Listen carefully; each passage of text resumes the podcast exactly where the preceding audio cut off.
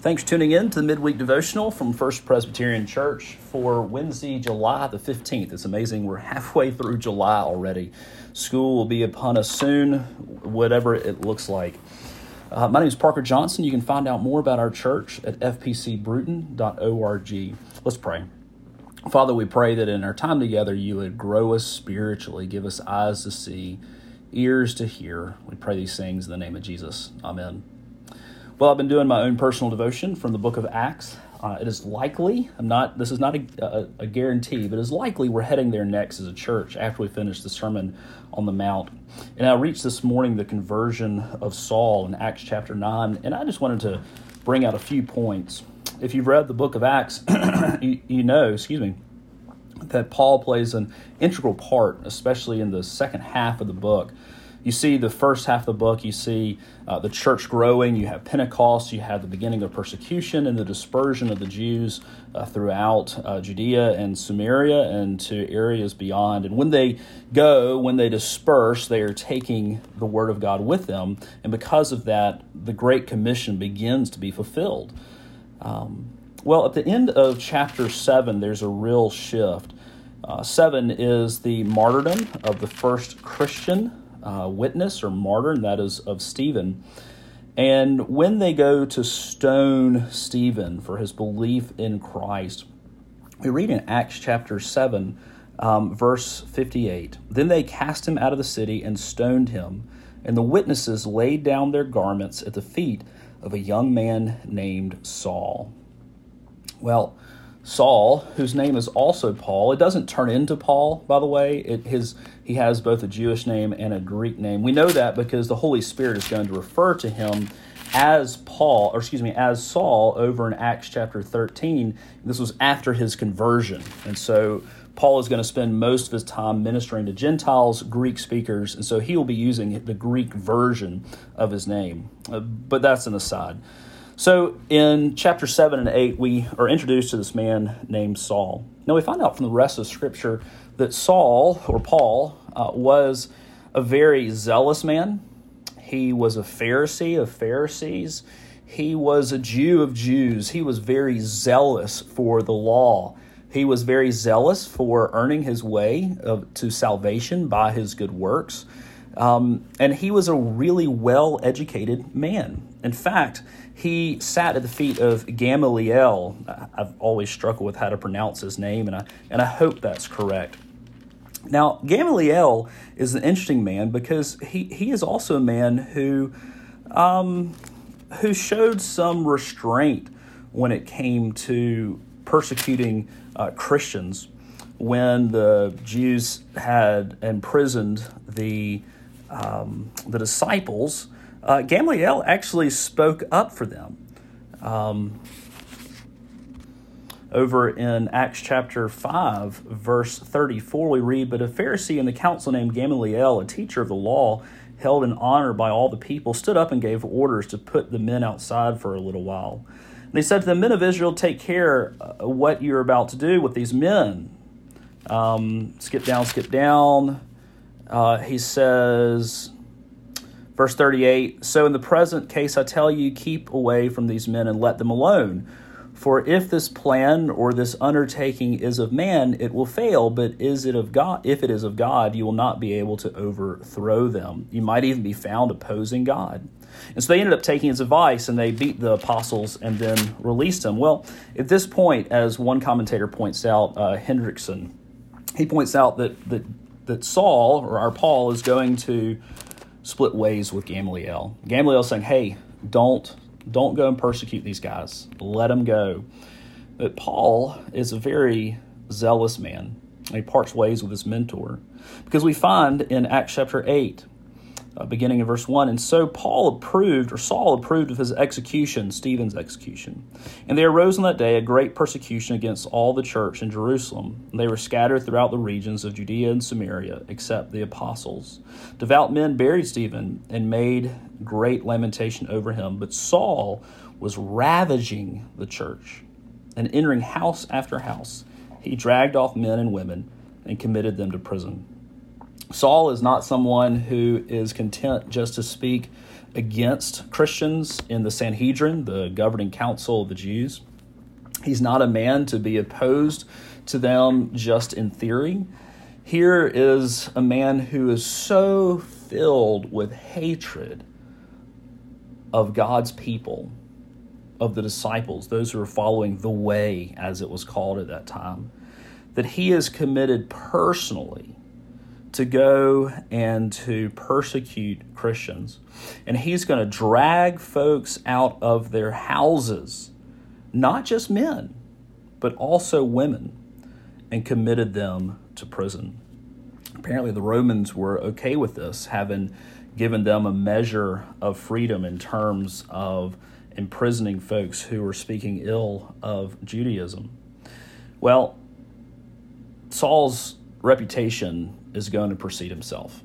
It becomes known within the Christian community uh, throughout the region that Saul is someone who is dead set on taking them out.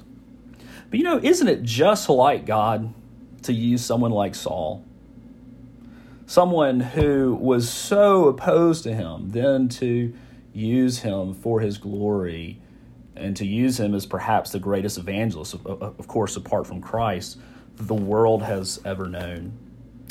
Well, Saul is not content just to stick around in uh, the area of Jerusalem.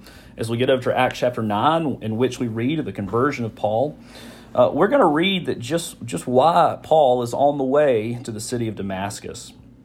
In Acts chapter 9, verse 1, we read this But Saul, still breathing threats and murder against the disciples of the Lord, went to the high priest and asked him for letters to the synagogues at Damascus, so that if he found any belonging to the way, men or women, he might bring them bound to Jerusalem. Now let's point out a few things here.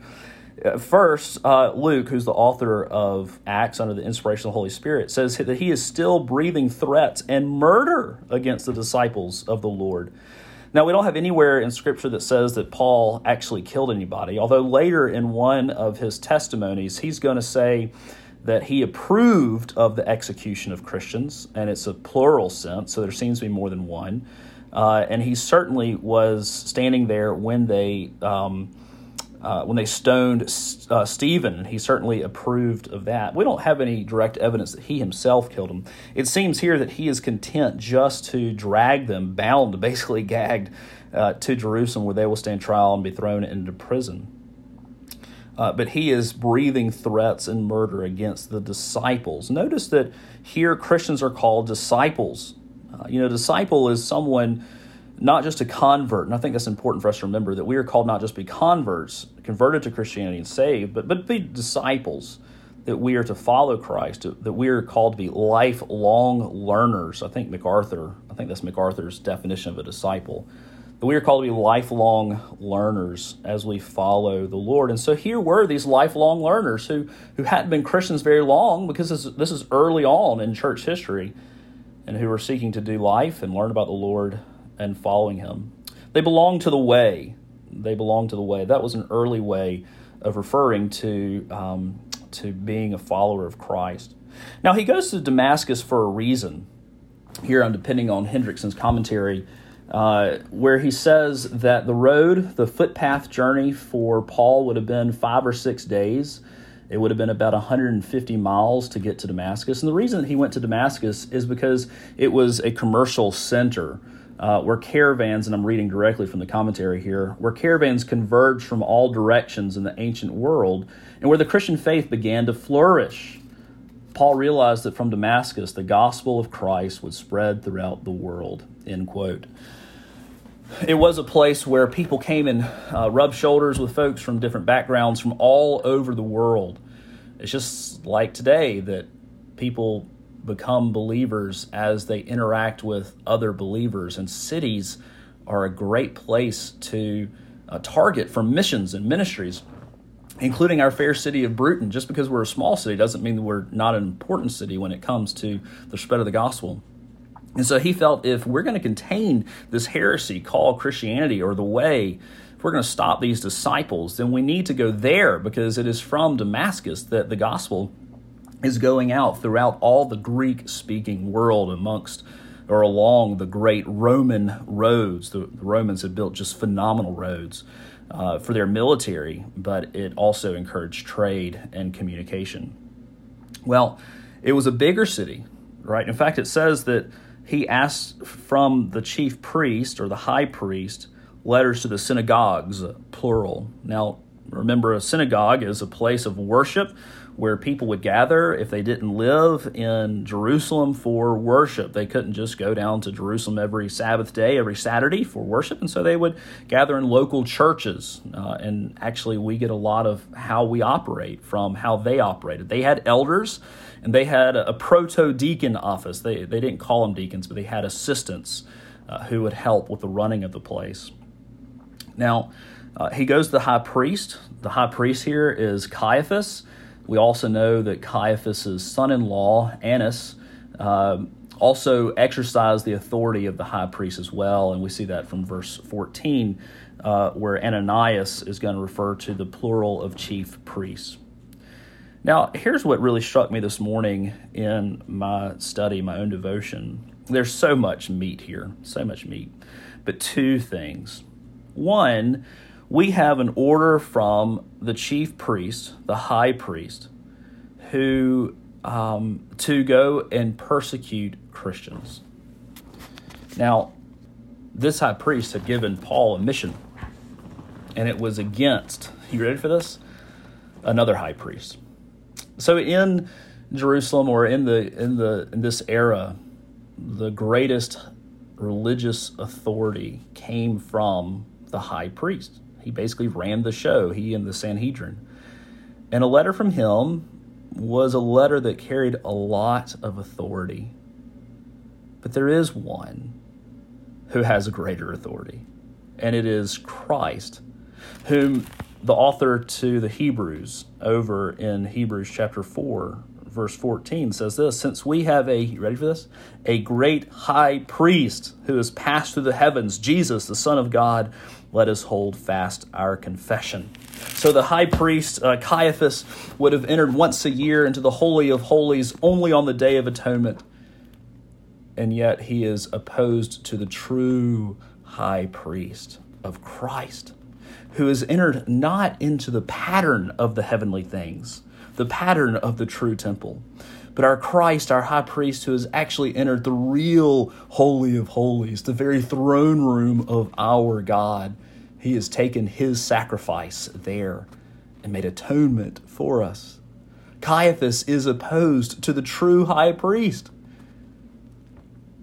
And so the authority of the greater high priest is, of course, far greater than that of an earthly high priest who is no longer serving God, but indeed conspired with others to kill the author of life, to crucify the true high priest. Well, the second thing I just wanted to draw out is when Saul is converted, we see our true high priest, our Savior, identifying himself with his people. I, I remember hearing this preached a long time ago, and it, it has always stuck with me. So we pick up in Acts chapter 9, verse 3. Now, as he went on his way, he approached Damascus, and suddenly a light from heaven flashed around him. And falling to the ground, he heard a voice saying to him, Saul, Saul, why are you persecuting me? And he said, Who are you, Lord? And he said, I am Jesus, whom you are persecuting. But rise and enter the city, and you'll be told what you are to do. You know, it's interesting. Jesus says, Why are you persecuting me? You ever thought about why he says that? You know, Jesus is in heaven, and Jesus can't be touched by Saul's persecution. He, Jesus can't be taken to jail. That had already happened, and he he died, and then he'd been raised from the dead on the third day. The bonds, neither the Romans, the Jews, or even death itself, they, they could not hold our true high priest. So why in the world did he say this? Why are you persecuting me? Well, he says that because Jesus so closely identifies himself with his people that to persecute his people, to hurt his people, is to persecute our true high priest, our king, and our God. You know, if we are Christians, we have been united to Christ. We are one in Him. We are seated in the heavenly places according to Ephesians chapter 2 already. There's nothing that can separate us from the love of God in Christ for us according to Romans chapter 8. We are hid in Christ. We are secure in Christ. We've been buried with Him and raised with Him. And so there's nothing that can separate us from Him. And so to persecute Christians is to persecute Jesus. That, that's how closely he identifies himself with his people. Are you one of his people? What are you going through these days? We're blessed in our culture, at least at this point, that we don't have um, perhaps institutional persecution, but that may come. We'll see. Certainly, some of the Supreme Court cases have been troubling as of late. Uh, but there are other persecutions, right? Uh, social, cultural. The world says this and the Bible says the other. But it doesn't have to be persecution. It can be whatever you're going through illness, depression, anxiety, financial hardship. The fact is that Jesus very closely identifies himself with his people.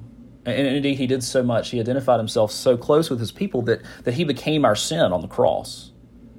He took our sin upon him. 2 Corinthians 5.21 um, says, for, for our sake, he made him who, who knew no sin to be sin, so that in him we might become the righteousness of God. Jesus became the, the very um, sacrifice of our sin. He took that upon himself. And so he is very identified with us. It's like a child who says, Do you love me? You don't even love me. Now, I'm sure there are some parents who don't love their children, but but uh, that's I know that doesn't refer to you. Uh, and you think, really? Uh, what have I done? I've sacrificed. I have worked hard. I've uh, put aside my agenda. I, have done X, Y, and Z to raise you, to be with you, to lead you, to guide you, to parent you. And you ask me, do, do I do I love you? I'm so identified with you. I'm your I'm your father. I'm your mother. How much more so our Savior? we know how to, we who are evil know how to give good gifts. How much more so does our Father in heaven know how to give us good gifts? Um, so there you go. Uh, there's there's so much more meat on this bone. Uh, so much more we could say about how Christ is going to use this vile wretched sinner known as Saul to bring the gospel to the really the whole known world at this point. We can certainly apply that to ourselves. If Jesus could use Paul, he certainly can use us. Um, there's so much more we could say. But perhaps today is just enough to be reminded that Jesus is our high priest. He has paid the sacrifice for your sin and my sin, the once for all sacrifice, and we merely have to accept it. And, and he so identifies himself with his people, with you and me, that knowing that can bring us comfort today. Let's pray. So, Father, we do thank you for your word. We thank you for using someone like Paul. Use us, Lord, that you might use us to uh, spread the gospel um, here in Brewton, East Brewton, surrounding areas, uh, that m- many more men and women, boys and girls, might come to a saving knowledge of Jesus. We pray these things in the name of our high priest, our Savior, Jesus. Amen.